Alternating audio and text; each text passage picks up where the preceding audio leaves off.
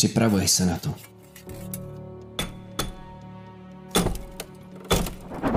Ale nemáš to plně pod kontrolou. A to je poněkud zneklidňující. V klidných vodách se lehce věří tomu, že člověk je pánem svého osudu. Chápeš? Mám to pod kontrolou. Už jsem nějaké přehánky zažil. Tak pojď. Když přijde bouře, tak se z oceánu stává mocná šelma. Každý tvůj neúspěšný pokus získat nad tím vším kontrolu tě postupně přivádí k zoufalství.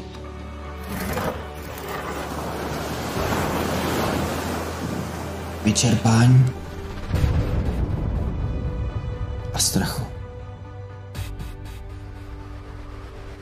Na to, abych ovládl bouři, bych musel být bůh.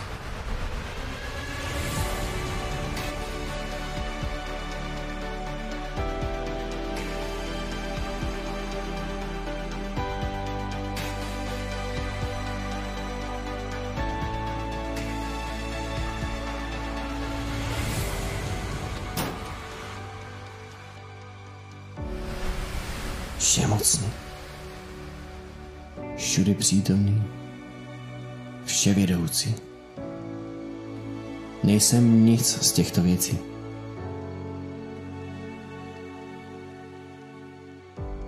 Ale Ježíš ano. Co kdybych nechal jeho být Bohem? A já? Já mu budu věřit.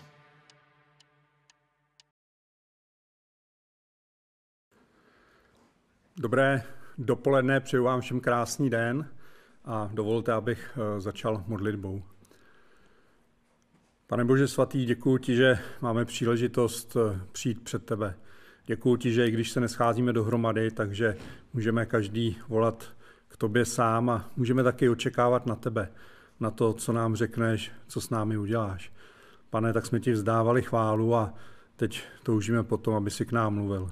Prosím tě, Duchu Svatý, abys nám svoje slovo otvíral a proměňoval nás. Amen.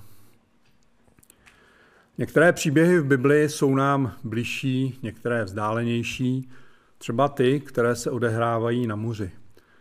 Ale zatímco v minulých stoletích mnozí lidé moře nikdy neviděli, neměli tu možnost, tak pro nás už to není nedostupné jet k moři na dovolenou, anebo ho minimálně známe třeba z filmů. A tak přesto, že bychom si sami možná nezvolili ten obraz našeho života jako plavbu po moři, tak Bible někdy takový obraz používá. Náš život může být podobný plavbě po moři, někdy po těch klidných vodách, ale někdy také po vodách rozbouřeného moře. A v klidných vodách se lehce věří tomu, že člověk je pánem svého osudu. My si za okamžik otevřeme Žalm sto sedm a ten je takovou ilustrací toho, jak je Bible plná příběhů, jak Bůh zachraňuje, tahá z průšvihu a přesně o tom tenhle žalm je. Vidíme tam takový koloběh. Člověk se dostává do problému, zoufá si, volá k Bohu, ten ho vysvobozuje, ale po nějaké době se ta situace znovu opakuje. Člověk získává dojem, že znovu je pánem té situace, Bohu se vzdaluje a dál už to známe. V tom žalmu se čtyřikrát opakuje v podstatě stejná situace, popsaná slovy, když ale ve své tísni úpěnlivě volali k Hospodinu, zachránil je nebo vysvobozoval, případně je vyvedl z jejich úzkostí. Ze Žalmu sto sedm teď přečtu verše dvacet tři až třicet dva. Ti, kdo se na lodích vydali na moře, kdo konali práci na velikých vodách, ti viděli Hospodinovi skutky a jeho divy na hlubině. Promluvil a povstal bouřlivý vichr, který zvedl vlny. Stoupali k nebi a klesali do hlubin. Jejich duše se v té zhoubě rozplývaly. Motali se, potáceli se jako opilec a veškerá jejich moudrost byla k ničemu. Když ale ve své tísni úpěnlivě volali k Hospodinu, vyvádí je z jejich úzkostí. Proměnil bouři v utišení, vlnobytí utichlo. Oni se radovali, že utichlo, a on je dovedl do vytouženého přístavu. Ať vzdávají Hospodinovu chválu za jeho milosrdenství a za divy, které pro lidi koná. Ať ho vyvyšují ve shromáždění lidu, v zasedání starších ať ho chválí. Mám za to, že nejen ten, kdo zažil na moři mořskou nemoc, tak že tato slova mu mohly poskytnout takový živý obraz. Stoupali k nebi, klesali do hlubin, jejich duše se v té zhoubě rozplývaly. Motali se, potáceli se jako opilec. A veškerá jejich moudrost byla k ničemu. V klidných vodách se lehce věří tomu, že člověk je pánem svého osudu. Ale když se zvedne silný vítr, opírá se do plachet, burácí vráhnoví, vlny se začnou zvedat do nečekané výšky a paluba se naklání do netušených úhlů, pak začíná být člověku pěkně úzko. Když čteme v Bibli o těžkostech, zkouškách, pronásledování a podobně, díváme se na to zvenku. Taky víme už, jak to vlastně dopadlo. Když čteme nebo slyšíme nebo vidíme záběry ze zemětřesení z druhého konce světa, z válek, které jsou na jiném kontinentu, z povodní, které jsou na druhé straně naší země, jsme tomu jakoby vzdáleni. Ale teď najednou jsme uprostřed podobných věcí. A týká se to nás skutečně každého. Jako bychom byli na lodi zmítané v bouři, kdy kapitán ani kormidelník nevědí, jak z toho ven. Stoupali k nebi, klesali do hlubin, jejich duše se v té zhoubě rozplývaly. A veškerá jejich moudrost byla k ničemu. Pokud použijeme tenhle příklad, že život může být podobný plavbě na lodi, pak se nemůžeme divit, že se někdy plavíme i bouřlivým mořem. Abychom obstáli v bouřlivém počasí, měli bychom si vybrat pořádnou loď. Ale podle čeho? Podle vzhledu, podle velikosti, jak je zařízená, vybavená. A nebo možná by bylo důležitější, jaký je kapitán a kormidelník. Zkrátka, kdo je na palubě. Tak třeba Ježíš. To zní dobře. Tak si někdy klidněji spí.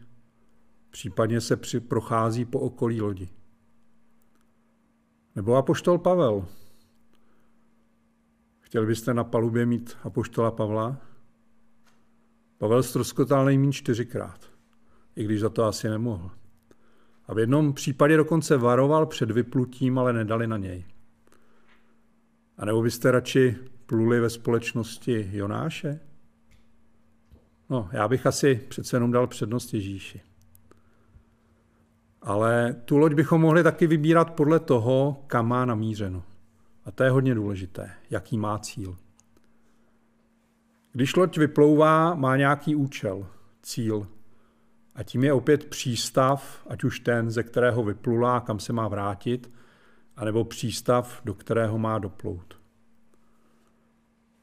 To vyplutí může být velkou slavností, třeba jako u Titaniku, anebo méně nápadné jako u Noémovy archy. Podstatnější ale je to doplutí do cíle. Nestratit směr a cíl a doplout do přístavu, do vytouženého přístavu. Dnes se to možná může zdát jednoduché, nestratit se, ale ani s dnešní technikou a možnostmi to není nemožné. Malá odchylka od kurzu při dlouhé vzdálenosti může znamenat fatální chybu a můžeme skončit úplně jinde, než jsme plánovali. V klidných vodách se lehce věří tomu, že člověk je pánem svého osudu. Ale co když přijde bouřka a Ježíš bude spát, anebo se zrovna půjde projít někde kolem lodi? Víte asi, co tím myslím. Jsem v situaci, kdy se mi zdá, že se loď potápí a Bůh jakoby v tom se mnou nebyl. Modlím se, volám k Bohu, A přestože jakoby se nic nedělo, situace se nelepší. A tak přichází na řadu to slovo v žalmu sto sedm několikrát opakované. Když ale ve své tísni upěnlivě volali k Hospodinu, zachránil je. Možná čekáte, jestli mám nějaký zázračný recept, jak z takové šlamastiky. A vlastně ano, mám dělat to, co je tam napsané. Upěnlivě volat k Hospodinu. Takhle jednoduché to je? Ano. Takže když tě nějak špatně jednoduše voláš k Bohu a hned je ti líp, chceš, to chceš říct. No, někdy se ta situace změní hned, to je pravda, ale někdy to docela trvá. A co znamená to upěnlivě? Není to tam výslovně řečeno, ale rozumím tomu jako naléhavému asi i zoufalému volání, kde je ale taky pokorný a k pokání otevřený postoj. Pokud mi dochází, že se bez Pána Boha opravdu neobejdu, bude v tom i to pokání. Ale co dělat v takovém případě, když žádná odpověď stejně stále nepřichází? Před víc než rokem kázal u nás na Regionu na podobné téma jeden mladý muž. A moc dobře. Mohl bych dokonce říct, že Matouš je borec, ale raději to neřeknu, aby nespěchnul. A on zmínil takové tři body, které mohou člověku pomoci. Možná je nebudu citovat úplně přesně, ale takhle jsem si je poznamenal. Tím prvním je ohlédni se a podívej se na to, co Bůh už udělal a řekl. Druhým je rozhlédni se kolem, je tu tělo Kristovo, církev, která ti může pomoci. A to třetí, mluv a volej k Bohu, i když máš dojem, že voláš do ticha a Bůh hned neodpovídá. Každopádně se mi to moc líbí, takhle si to srovnat. Já se k těm jednotlivým bodům teď krátce vyjádřím ještě. Ten první, připomínej si, jak k tobě Bůh už mluvil a co ve tvém životě udělal. To tě povzbudí a povede k vděčnosti. Kdybychom chtěli najít nějaké slovo z Bible, takových je tam spousta. Ale když vypíchnu jedno, tak, které si můžeme připomínat v nelehké situaci, tak mě napadá to, co napsal apoštol Petr ve svém prvním dopise. Všechnu svou starost uvrhněte na něho, na Ježíše, neboť mu na vás záleží. To je taková pěkná, učesaná teologická formulace. Všechnu svou starost uvrhněte na něho. O pěknou řádku let dříve, než to Petr takhle pěkně sformuloval, zažil sám situaci, kdy jeho slovy všechnu svou starost uvrhl na Ježíše. A jak to vypadalo? Zkrátka zakřičel, Pane, zachraň mě! A Ježíš hned vztáhl ruku, zachytil ho a řekl mu, malověrný, proč si zapochyboval? Jistě tušíte, že to byla situace, kdy se Petr začal topit. V tu chvíli asi nerozvažoval, jak to správně formulovat, ale jednoduše, možná ještě lapajíce po dechu, zakřičel, nebo slovy toho sto sedmého žalmu upěnlivě volal, Pane, zachraň mě. A Ježíš ho zachránil. Takže připomínejme si příběhy v Bibli o tom, jak Bůh zachraňuje. Připomínejme si svědectví, která jsme slyšeli, jak Bůh zasáhl v životě našich blízkých. A vzpomeňme si a připomeňme si, jak Bůh jednal v našich vlastních životech. A můžeme číst Boží zaslíbení. Jedno z nich třeba Izajáš čtyřicet tři, dva a pět. Když půjdeš přes vody, budu s tebou. A přes řeky nezalijí tě. Neboj se, protože já jsem s tebou. Ta druhá věc tam byla, podívej se na sourozence kolem. I ty jsi částí těla Kristova, ti kolem ti mohou pomoci a povzbudit tě. Bůh ti může pomoci skrze sourozence, ale taky může použít tebe, abys i ty byl povzbuzením a pomocí pro někoho jiného. To je to, že jsme rodina, tělo Kristovo, že patříme k sobě. Když se děje něco jednomu, dotýká se to všech. A mohu myslit, mluvit i za ostatní vedoucí. Modlíme se za vás, ale můžete zavolat. Neostýchejte se, dá to sobě vidět když byste onemocněli, když byste potřebovali nakoupit nebo nějak jinak pomoci. Můžeme a potřebujeme být v kontaktu navzájem. A to může být, i když není zrovna nějaká potřeba. Zavolejme si mezi sebou, napišme si, buďme v kontaktu. Patříme k sobě. A ta třetí věc, nepřestávej volat k Bohu. Možná znáte to, čemu se říká boží telefon. Jeremiáš třicet tři tři. Volej ke mně a odpovím ti. Jako Petr volal k Ježíši, volej i ty. Pane, pomoz. A ještě naskok zpátky do toho žalmu. Oni se radovali, že vlnobytí utichlo a Hospodin je dovedl do vytouženého přístavu. To jsem nechal si skoro nakonec. Vytoužený přístav. Ne, že je Bůh přivedl do nějakého lecjakého přístavu. On je přivedl do vytouženého přístavu. Možná by někdo mohl říct, že po tak bouřlivé plavbě je každý přístav, každý přístav vytoužený. Možná.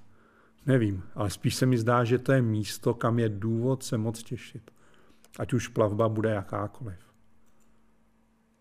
Apoštol Pavel napsal slova v prvním dopise do Korintu dva devět. Co oko nevidělo a ucho neslyšelo a na lidské srdce nevstoupilo, to Bůh připravil těm, kdo ho milují. Věřím, že se máme na co těšit. Že nás náš nebeský přístav jednou ještě překvapí a překoná všechna naše očekávání. A to nám ale nebrání, abychom se tam k tatínkovi těšili a náš cíl vyhlíželi. A co říct nakonec? Nakonec byla vděčnost a chvála. Ať vzdávají Hospodinu chválu za jeho milosrdenství a za divy, které pro lidi koná. Ať ho vyvyšují ve shromáždění lidu, v zasedání starších, ať ho chválí. Pane Bože, tak chci ti poděkovat. Poděkovat, že máme v tobě naději. Že ty jsi skutečně naší naději, že jsi kotvou v této nejisté době. Že můžeme kdykoliv přijít k tobě.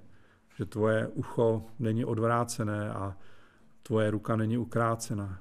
Že o nás víš, že jsi s námi. Že ať procházíme čímkoliv, můžeme vědět, že ty jsi v tom s náma. Pane, já tak, taky vyhlížím to, že nás jednou čeká ten vytoužený přístav, to místo u tebe, to, kam se můžeme těšit. Pane, modlíme se, aby jsme došli do toho přístavu, dopluli tam.